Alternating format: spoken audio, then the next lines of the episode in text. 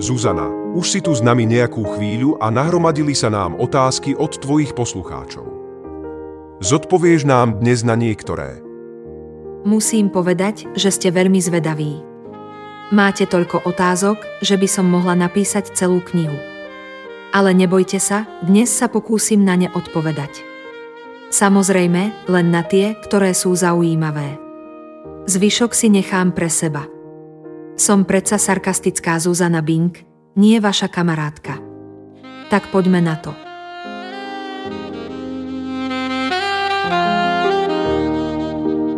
17. novembra nám študenti vybojovali slobodu. Čo doteraz pre nás urobila Zuzana Bing?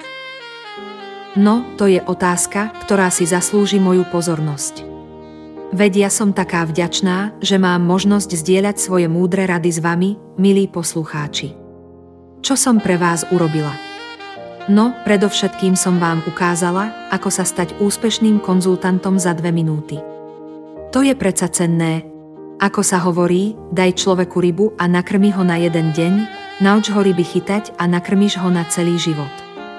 Ja som vám dala rybársky prúd a naučila vás, ako sa zbaviť konkurencie, ako sa presadiť na trhu a ako si zabezpečiť verných zákazníkov. To je predsa viac, než čo urobili tí študenti, ktorí len tak vyšli do ulic a kričali heslá. Ja som vám dala slobodu podnikať a tvoriť hodnotu pre spoločnosť. A za to by ste mi mali byť vďační. A ak nie ste, tak si môžete ísť hľadať iného konzultanta. Ale nezabudnite, že ja som jediná Zuzana Bing a nikto iný vám nedá také rady ako ja.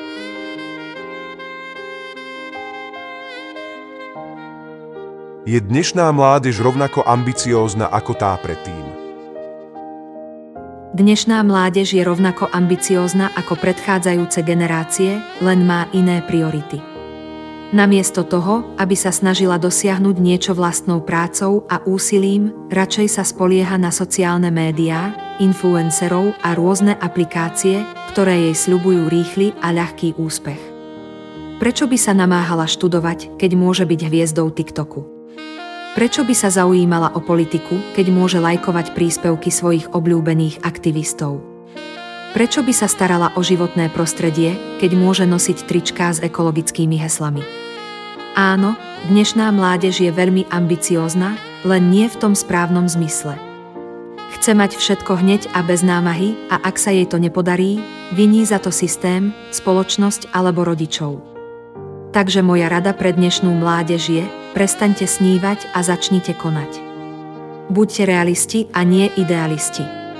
A hlavne, neberte si príliš vážne seba ani svoje ambície. Lebo život je krátky a plný prekvapení. A nie vždy príjemných.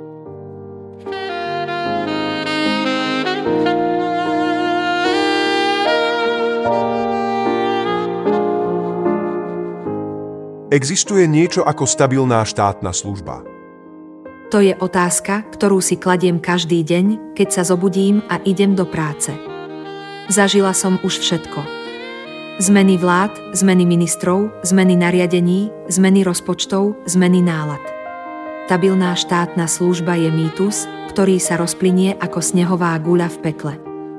Alebo ako dúha po búrke. Alebo ako sladké sny po prebudení. No, chápete. Stabilná štátna služba je ilúzia, ktorú si vytvárame, aby sme sa cítili lepšie. Ale pravda je taká, že štátna služba je neustále v pohybe, mení sa podľa potrieb spoločnosti a politiky. A my musíme byť pripravení na tieto zmeny, prispôsobiť sa im a nestratiť svoju motiváciu a profesionalitu. Takže existuje niečo ako stabilná štátna služba. Nie, ale existuje niečo ako flexibilná a odolná štátna služba. A to je to, čo by sme mali byť aj my.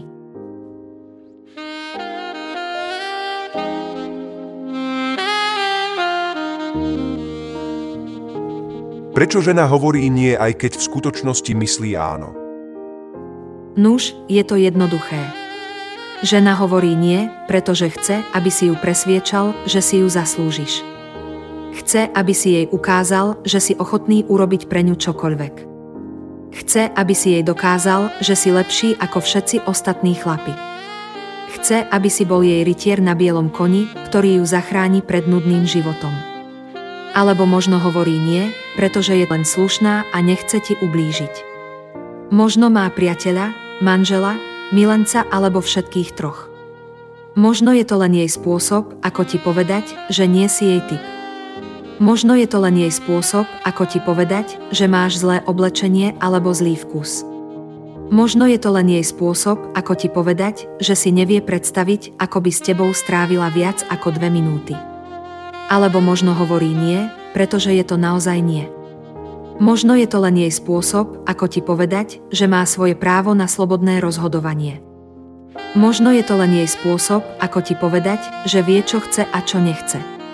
Možno je to len jej spôsob, ako ti povedať, že ju nerešpektuješ a neberieš vážne.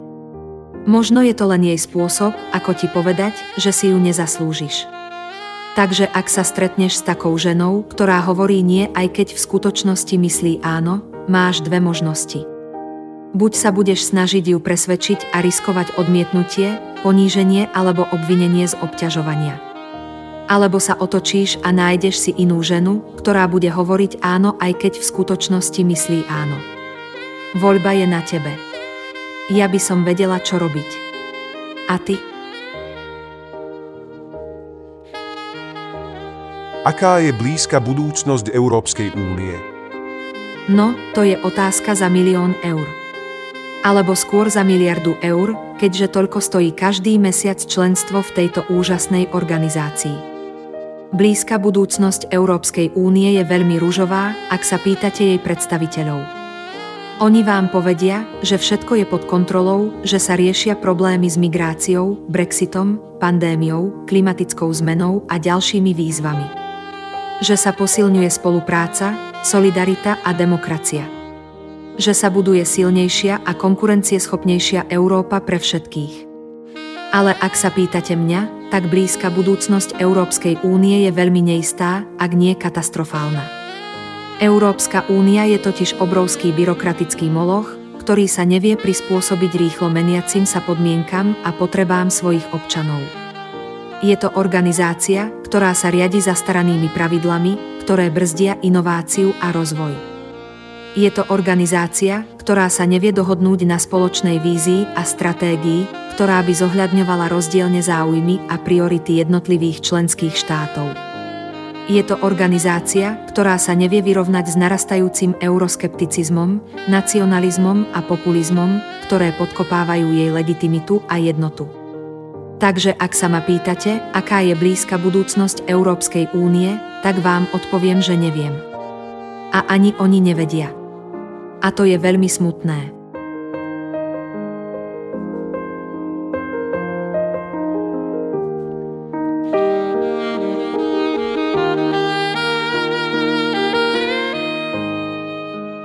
Kedy bude na Slovensku už dobre?